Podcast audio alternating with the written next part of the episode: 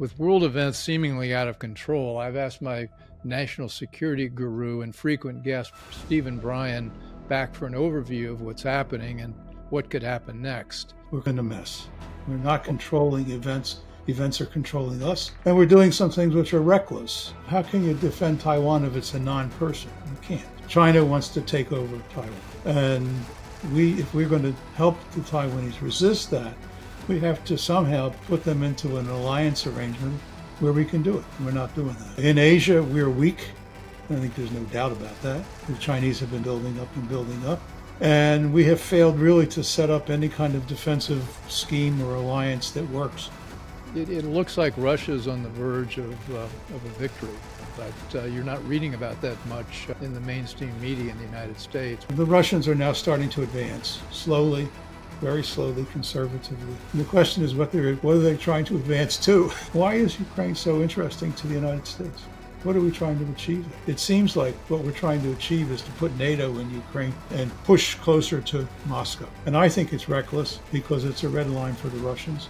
Haven't we learned that we've been fighting wars against insurgents, guys with bandanas on their head, and AK-47s, and guerrilla warfare, but we've never really we haven't fought a conventional type war until Ukraine and Russia went at it. And haven't we learned a lot of our equipment didn't fare all that well in the battlefield? The attitude in the Pentagon was we had superior capabilities to anything the Russians could put in the field. And that by using those superior capabilities that we could stop the Russians. Actually it didn't work.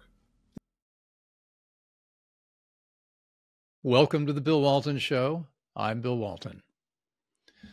Russia's seeming conquest of Ukraine, Zelensky's refusing to negotiate, Hamas slaughtering Israeli citizens, anti Semitism erupting on campuses in America, China's attempt at displacing the United States in the Middle East and its looming attentions in Taiwan. With world events seemingly out of control, I've asked my national security guru and frequent guest, Stephen Bryen, back for an overview of what's happening and what could happen next. Uh, Stephen is senior fellow at the Center for Security Policy and the Yorktown Institute and has over 50 years' experience in the arms trade and national security, including several stints in the Pentagon.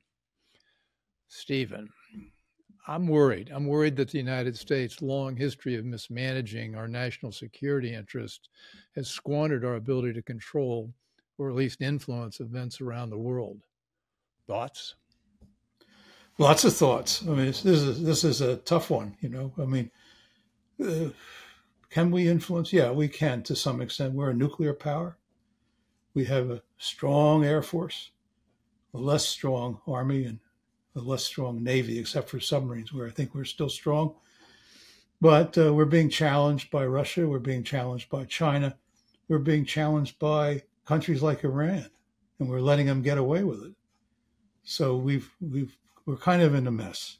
We're not controlling events. Events are controlling us, and we're doing some things which are reckless. For example, we're emptying our emptying our arsenal to support Ukraine, leaving NATO exposed, very exposed, if the Russians really chose to be troublesome in Europe. A very dangerous thing to do. Uh, in Asia, we're weak I think there's no doubt about that. The Chinese have been building up and building up and building up. And we have failed really to set up any kind of defensive scheme or alliance that works that can give us any hope of, of putting pressure back on China.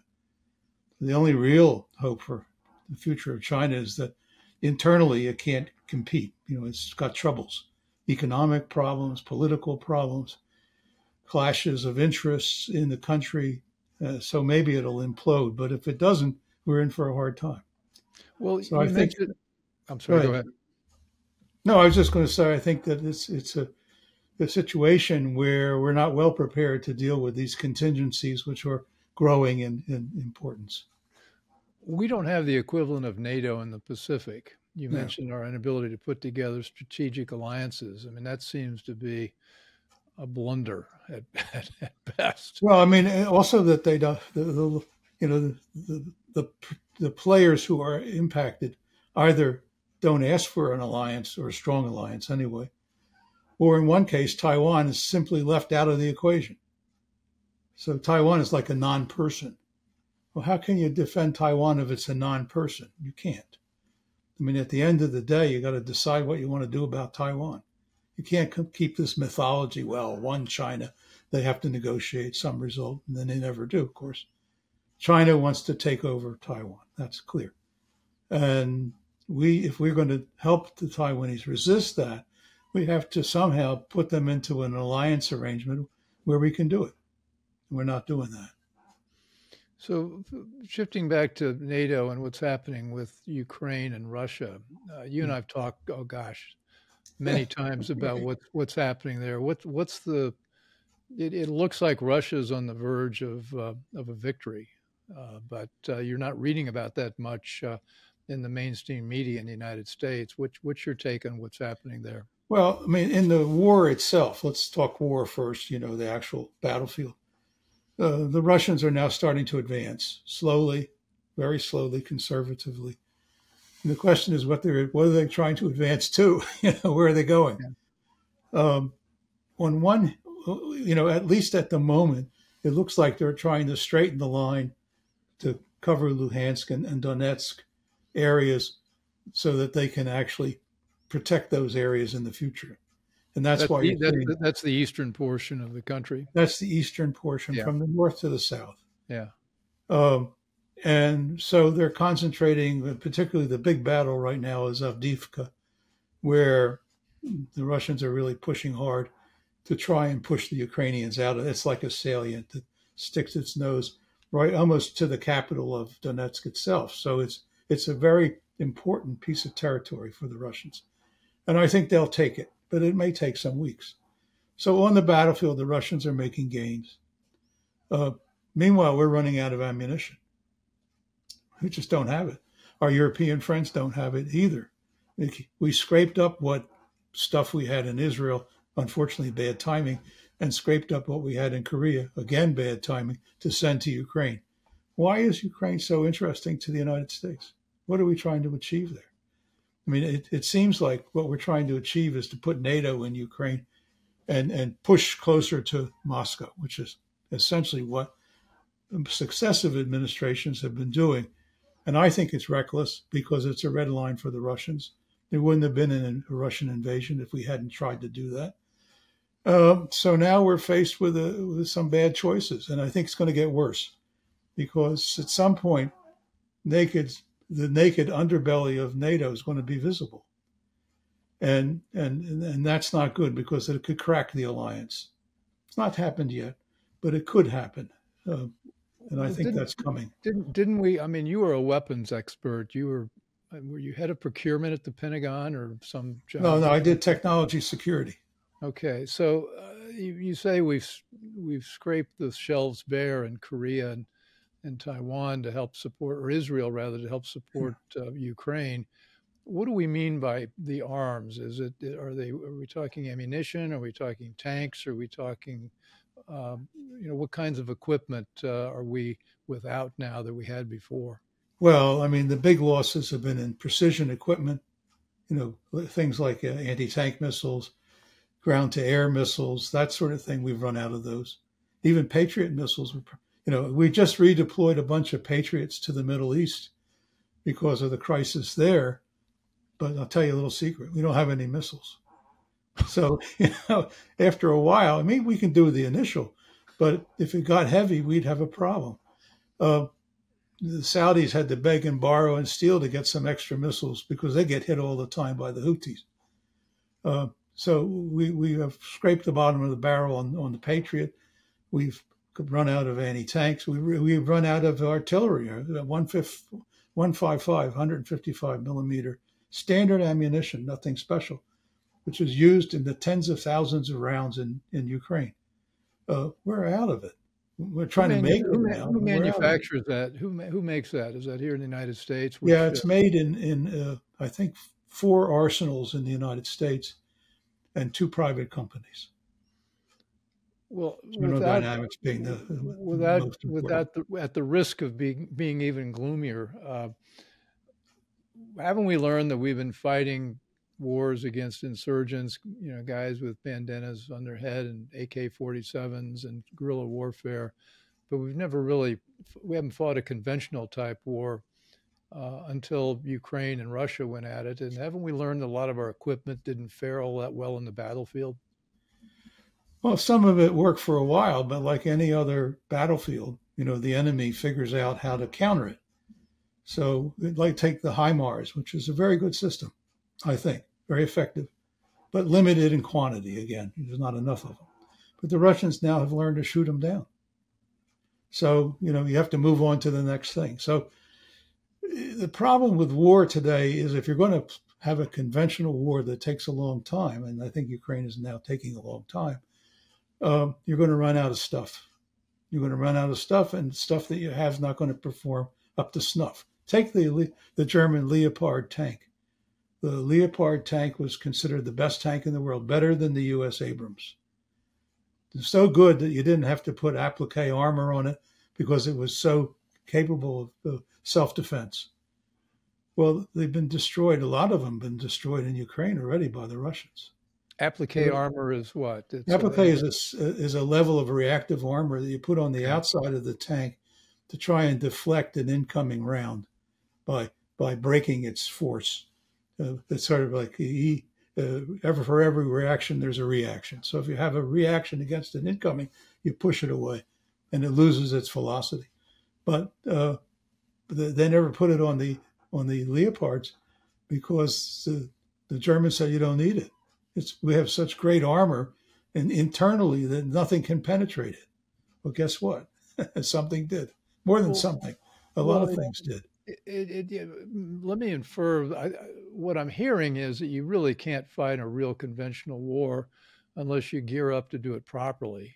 And you can't do it with one arm tied behind your back. You can't do it casually. I mean, the United States uh, national defense and, and, and, foreign policy establishment seems to assume our hegemony and omnipotence and our ability to do things almost, you know, if we at a whim we can we can take over this country, remove this dictator, et cetera, et cetera. Right. As I mentioned at the outset, our our ability to do that um, is, is vanishingly small anymore. Even even if we never were very good at regime change, but now I think we're even worse at it than ever. well, maybe you shouldn't try. Um, well, that would be. I'm in that camp. um, I, I, think overall the attitude here, the attitude in the Pentagon was we had superior capabilities to anything the Russians could put in the field, and that by using those superior capabilities, network systems, high tech, lots of uh, sophisticated communications, satellites, drones, the whole package, that we could stop the Russians. Actually, didn't work. And, and the great proof was this big offensive that the Ukrainians launched back in June, which now is over. The fight to the south in Zaporizhzhia and over by Kherson. Um, the idea was that we would overrun the what are called the Surovikin defenses that the Russians put there, and that we would then break the connection of the south of Ukraine to Crimea, and then isolate Crimea, and then the Ukrainians could go and launch a war against Crimea. And meanwhile, we would bomb the Kerch Strait bridge that connects Russia to Crimea and knock that out so that the Russians couldn't use it to resupply. That was the plan. This was run through all kinds of simulations. Uh, NATO trained our the Ukrainian troops. A lot of NATO people were in the field supporting them. Uh, everything you can imagine we threw into that pot, and guess what? It failed. Not only failed, but it was extraordinarily costly to the Ukrainians. They lost thousands of dead, 25,000 or more were killed. Lots of equipment destroyed. And how much did they gain? They gained nothing.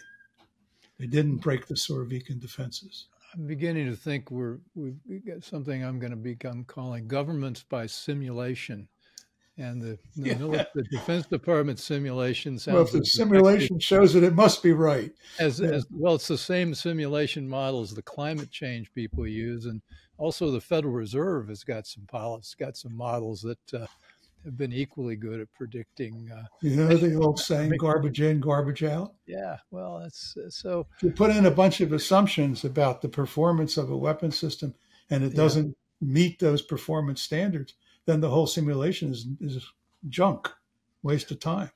Well, now we're brought up short by reality, and Zelensky, who has been, has loved his role in the world stage, and his wife shopping in Paris, uh, refuses well, to negotiate. He lot extra cash. well, he does. I want to ask you where the money went, but my first question is: It's not my specialty. the, the, shopping in Paris, or the where the money went. Well, I'll do that if you give me some money. I'll, I'll be I'll be very happy to go do it. now, the, the word is, and you've written about this, is that uh, uh, our our our geniuses in the State Department now think it'd be a good idea if Zelensky went. Um, Victoria Nuland overthrew the, what the Ukraine government in 2014, and now she'd right. like to do it again. Um, Zelensky doesn't want to go, and Zelensky doesn't want to negotiate. So where does that leave us? There's a thing called a rock in a hard place. You know, uh, we we are in a mess because first of all, the Zelensky is the is the symbol of the Ukrainian resistance. Let's say that. And if he goes, what next? Uh, there's no democracy, and you know, put away all the propaganda. There's no democracy in Ukraine. It's run 100% by Zelensky. He controls the media. He's a media guy. Uh, he controls the propaganda. Uh, he puts his uh, opponents in jail or worse. If they're outside of the country, has them assassinated. I mean, it's a tough bunch. Uh, now he's in a fight with his military commanders. That's the thing to know. Zaluzhny, who's the commander overall of the armed forces, Syrskyi, who's the armed ground forces commander, are at odds with Zelensky on the war. They realize that they're in difficulty, that they're losing too many troops that the end game is bad. They want to pull back, kind of uh, build a defensive perimeter very much closer to the heartland of the country, Kiev, in that area, and then make a deal with the Russians. I think that's their, their what they prefer. Uh, Zelensky does not prefer that. So the fighting in Bakhmut again, and the fighting in uh, Avdiivka uh, is all Zelensky. He wants those places taken. He's trying to push the Russians out they don't think they can push the Russians out. They think they're getting their they're losing. Well, would so, his next move be to try to pull NATO in? Zelensky might try to do something to get pull somebody involved with, and and and, and spark a wider war, war to take pressure off of him. Well, there's been that uh, that claim. I don't put much credence okay. in. Uh, even the Poles who don't like the Russians, not at all, for good reason um, they they don't want to get into war. So they understand. We, where, where, where's we we seem to have gotten to a place where we don't have that many options. What do you? I want to. I do want to talk about Israel, Hamas, and that no. that, that catastrophe in a, in a moment. But let's let's let's let's finish up. Well, I mean, the problem we have now is that we need to talk to the Russians. Today, uh, uh, I don't know when you'll broadcast this, but today is the 13th of November. Uh, Scholz in Germany said, Well, I'd like to talk to the Russians. I want to talk to Putin. Now, he had nothing to say, but he wants to talk to Putin. I mean, it's a, you're starting to see uh, the, the, Danish foreign minister said, "Yeah, we've been talking under the table." I mean, there, there's there's movement. It's not a lot yet, but there's movement, and I think that that's where we have to go. With but the, but the Russians, think, the Russians think the only way to make a deal is with Washington. Well, the Putin thing seems to be all tied up in domestic politics, going back to the 2016 election and the loathing of the people in the Biden administration of all things Trump, and Trump was supposedly Putin's captive or captive. Yeah. Trump, you know, vice versa. I don't know who was uh, in each other's arms, but because of their loathing of, of Putin, um, they refuse to, to, to, to, talk with Russia. I mean, at what point do they have to? Mm. Uh, well, they tried to kill him multiple times. Yeah. I mean, let's be honest about it, including Prigozhin. I think Prigozhin was was a creature, uh, became a creature of the West, and made deals with Western intelligence through Budanov, who was the Ukrainian chief. Now, of, he was the Wagner Group. Yeah. Okay. Yeah. Yes, he was. He's the one that got killed outside of Moscow when his plane mysteriously blew up. Um, one of those bad days, you know. Yeah. But uh, but I think that the whole Prigozhin the mechanic. Yeah. but the Prigozhin operation, it seems to me, was a Western intelligence operation. Yeah. To, tr- try and get regime. They're, they're desperate for regime change in, in, in, Russia, which is madness in a way, because Prigozhin's an outlier. But the typical potential replacements that we know about, if someday if, if, Putin stepped down or he got sick or something happened, they're not going to be any better than Putin. I mean, it may be worse because they're not as smart. Well, the thing that I said at the outset is that we've squandered our ability to influence events. It seems like what's happened, and you and I talked about this a year and a half ago.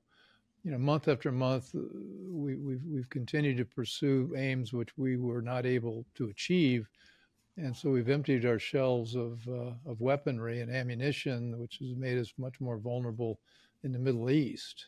And I know you've everywhere, written, everywhere, well, everywhere, yeah, everywhere. and China, Taiwan, uh, and so let, us talk about. You take three aircraft carriers and send them to the Middle East. What do you got left in Asia?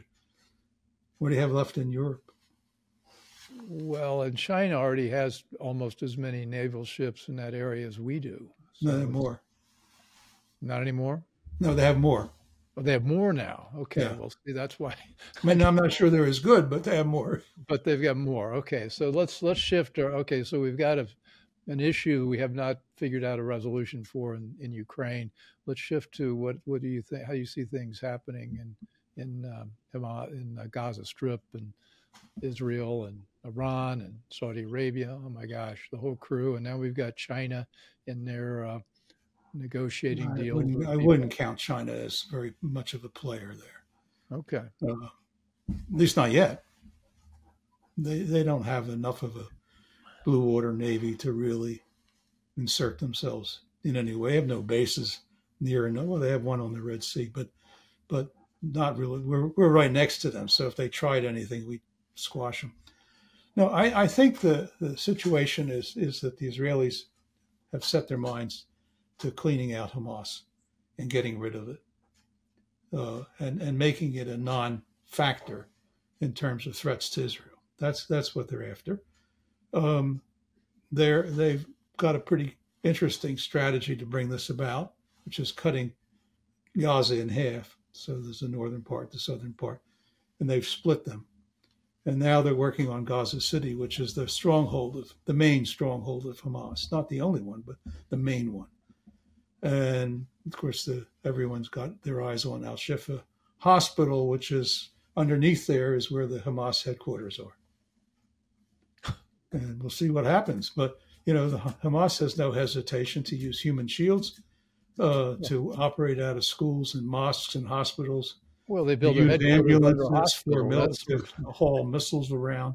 I mean, they're they're they're very difficult. I mean, that's what they do. They they don't follow what we would normally think of the rules of war. The rules of war for them is you either win or lose. So they're gonna they want to win. So they do anything. It's a horrible crimes that they do. Horrible crimes. Well, this this administration seems to be fond of regime change now their idea of regime change is getting rid of Netanyahu because he's been too yeah, they're still at it, and Hillary has joined the chorus. Yeah, uh, it's madness. First of all, there won't be any change in the government in Israel until after the war, for sure.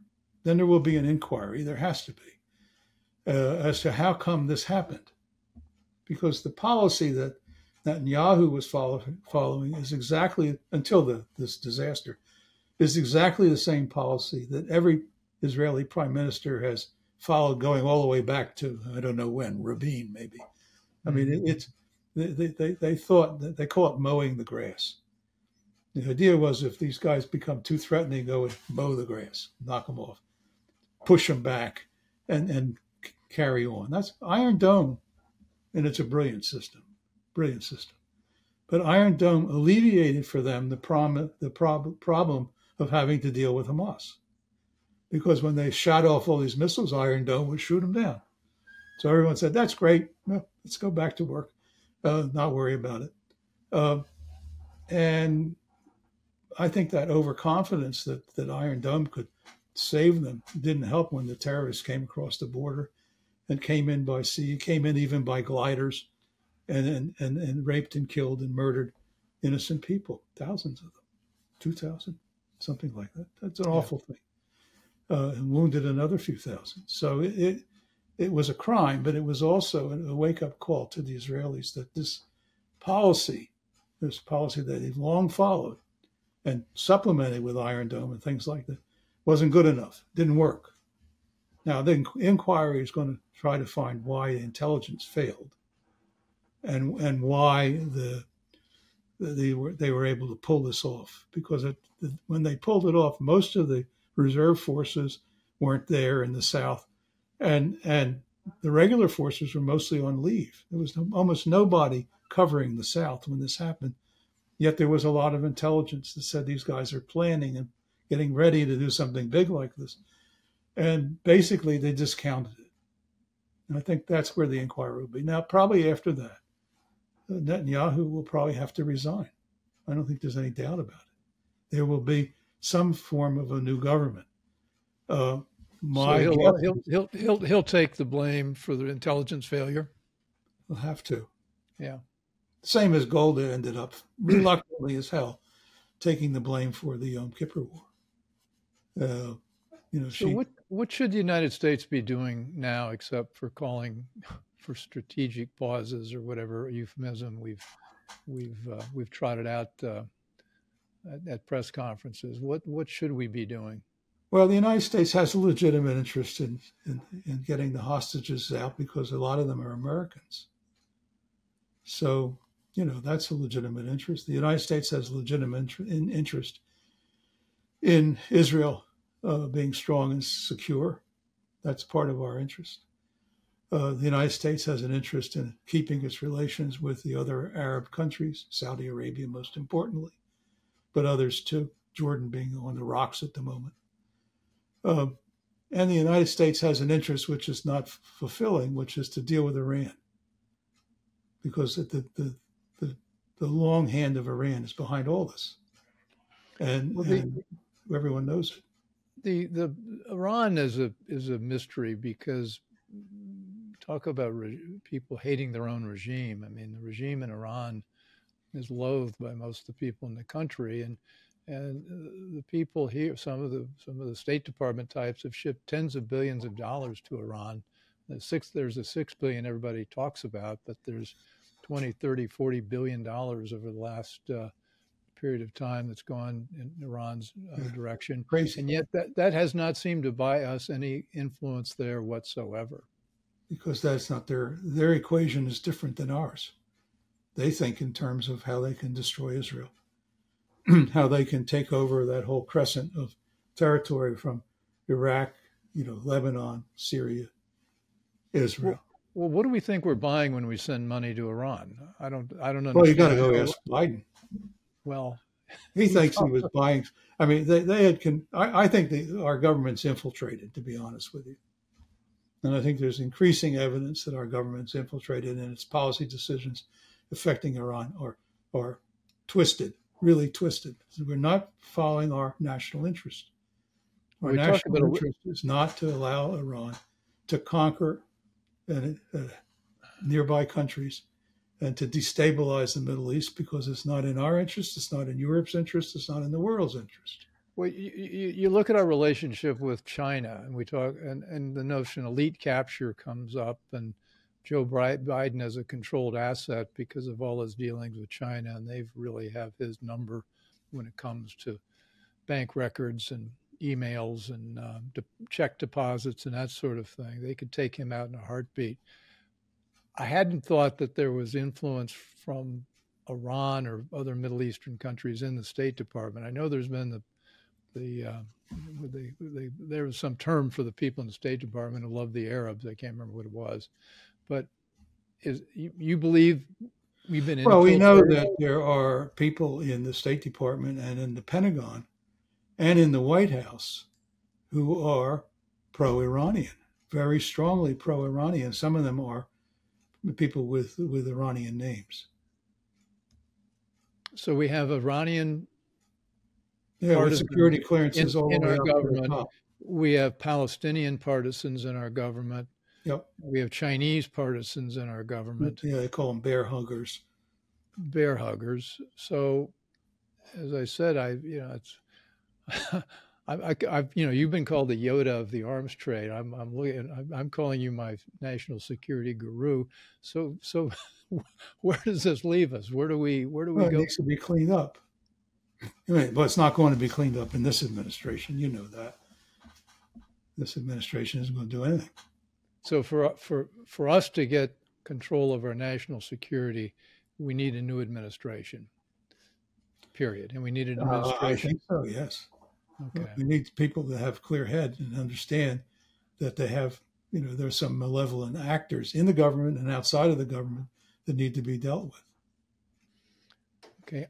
I want to go over time here. We were originally going to do 30 minutes, but I want to talk with you about China and the Chinese Communist Party and what's happening there and how you, I mean, you've been in the view that, that they're in trouble, they're on the ropes, and that, um, you know, that's a bullish sign for us. And yet, when I look at events today, they don't, you know, regardless of all the problems they've got, they seem to be acting just as aggressively, if not more so than ever. Well, Biden wants to bail them out, economically at least, and he's going to meet with Xi soon, and and uh, we'll see what comes out of that. But it'll probably be meeting this week, yeah. yeah, more money for China. I mean, it's kind of crazy, isn't it? Uh, internally, China has a whole bunch of problems. Uh, economic ones, the, the banking system is a mess. The healthcare system doesn't exist, it's virtually dead. Um, most people can't get healthcare in China. Hmm. Uh, there are no pensions, you know, you just, you're on your own. So there's a lot of unemployment, growing num- amount of unemployment, and a lot of companies, you know, are being threatened by this made in China approach that Xi is taking. So, so they're they're moving some of their capabilities, like Foxconn, outside of China as quickly as they can and get away with it. And Foxconn employs a million people, more than a million people. Well, the, the foreign direct investment in China dropped in negative numbers for the first time since 1998, which is, I think, when we started tracking. And But that's always looking ahead. I'm looking back, and okay. I'm saying, who's there now, Mhm. and are they going to stay? Are they going to reduce their profile? Because you know, if you're a Western executive, you can't go to China right now. You might get arrested. Well, So, so that's that- one dimension of the problem. It's not the only one. The, the other problem is that there's a there's a fight going on inside the Chinese Communist Party between factions. There are at least three known factions, and and and the latest, the death of the, uh, the former Chinese uh, premier, who who uh, mysteriously had a heart attack. Uh, how old was he? Sixty four or something like that. Uh, people don't believe that in China. They think they they poisoned him somehow. Uh, there's a lot of strain going on, and Xi is trying to consolidate his power not only with these factions, but also with the with the military because he's he's been ripping apart the military, especially the rocket forces, and firing their leaders. So we don't know enough to be able to say how much of a threat it really is to Xi but it must be enough for him to want to take fairly draconian measures of getting rid of officials, getting rid of military guys, uh, maybe assassinations, who knows, uh, to to make this uh, to solidify his position. That's what dictators do. Well, instead, we've got Biden going to have this meeting with Xi. Um, I understand they're going. Xi, the great humanitarian, yeah. I- I'm going to. I, th- I understand they're going to meet alone. I, well, I have translators, obviously, but Biden one on one with Xi is a very scary thought, and he's going with tough demands like, well, we'd like we'd like to talk with you more, and we'd like you to be more open, and we'd like you to uh, um, care about the climate more, and we you know we'd like you, and so all the things like fentanyl and uh, and human rights abuses and uh, yeah. massive massive trade. Uh, um, crimes uh, are going to go unmentioned. So my theory is that the, the script's already written. In other words, this the, the, the fact that Biden's going to sit there with Xi and have his little three by five cards means nothing. He could say he could he could speak in, in any language he chooses. The deal's made. The deal's made, and they will come out with a 14 point or 18 point, 20 point, whatever is going to be summary of their conclusions, which have already been made. Now, It'd be nice if we knew what they were, but, but that's it will all be fluff, I think, because it, it will hide the fact that what uh, we're trying to do, at least economically, is to be helpful to China. Um, and uh, I don't know how we can do that. We're broke. we haven't got any Yeah. money. yeah, Uh, I don't know where we're going to find any cash to give the Chinese. I don't know why we'd want to give any. But I think this is already cooked, cooked deal. So, you know, Xi wouldn't meet with Biden unless they had a cooked deal. He's not going to take a chance on a negative meeting. And nor is Biden. So I think it's already done. Well, this meeting this meeting burnishes Xi power Xi's power in China. Exactly. That's, that's why it's a mistake. Yeah. It- I don't think it's a good time to do that because, you know, it's not clear where things are going. Well, I don't like I, I don't like to think I don't want I don't like to think of a line of action as having just to hang on until the next election, but it looks like that's what that's what I'm hearing. Well, I don't I don't see much hope right now for any major policy shifts. Yeah. Um, not from the U.S. Maybe from the Europeans who are getting very antsy. Um, the Russians know. China know. So we're going to see more of the same. And as I said, as far as Iran is concerned, it leaves them in the catbird seat when they shouldn't be. I mean, we should be putting real pressure on China. Now, some will say, well, we are. We've sent our fleet to the Eastern Med, but that's not the Persian Gulf. Um, we've sent our fleet in there, so we're putting pressure on. We're bombing things in Iraq when these, or Syria when these crazy people bomb our bases. The problem is, you know, when the Houthis lo- launching ballistic missiles at Israel, there's two now, and cruise missiles. I don't know how many, but probably six or eight. Uh, that's Iranian. So Iran is making war on our uh, client, our country, uh, our not our country, our ally. Um, they're making war on our ally, and we're saying nothing. There's not been a single complaint from the White House or from the State Department or from the Pentagon about what the Houthis are doing and what Iranians are doing helping the Houthis do it. Not a word. Now, that's not diffusing the crisis, that's deepening the crisis. So I think that something needs to change. That can be changed relatively quickly without great difficulty. And it would send a good, strong message to the Chinese and to the Russians and anybody else. If you mess with us, we'll mess with you. That's all. Well, on that note, uh, Stephen, I, we've got to wrap up. I, uh, I, I, I, I, wish I could make you happier, but I don't you, think never, you, you almost never do. I ask myself, My I really want to. I really want to learn about what's really going on. Well, I do, even if even if at the, the moment. yeah, sometimes it's really- better just to watch football. yeah. Well, anyway, thanks again, Dr. Stephen Bryen, who's uh, uh, Center for Security Policy and uh, 50 years experience in the national security and and uh, national defense business, and as always, filled with wisdom. And um, ne- next time, we're going to come back with uh, rays of hope. I, I hope, and uh, we'll follow events, and uh, we'll talk. I'm sure we'll be talking in the next few months. So, Stephen, thanks again, and uh, we'll Thanks talk for having me. Yeah, great. Thank you. Bill. So this has been the Bill Walton Show. I'm Bill Walton, and I hope you've enjoyed this. Uh, um, if you're watching this, please subscribe. It's sub- subscribe button. Ask your friends to do the same. Um, as you know, we're on all the major podcast platforms and Rumble and YouTube and on Substack and also on CPAC now on Monday nights. So lots of places you can catch the show. And send us your comments about uh, uh, topics you'd like to see us cover, and we'll uh, we'll get right at it. So good talking with you. Thanks.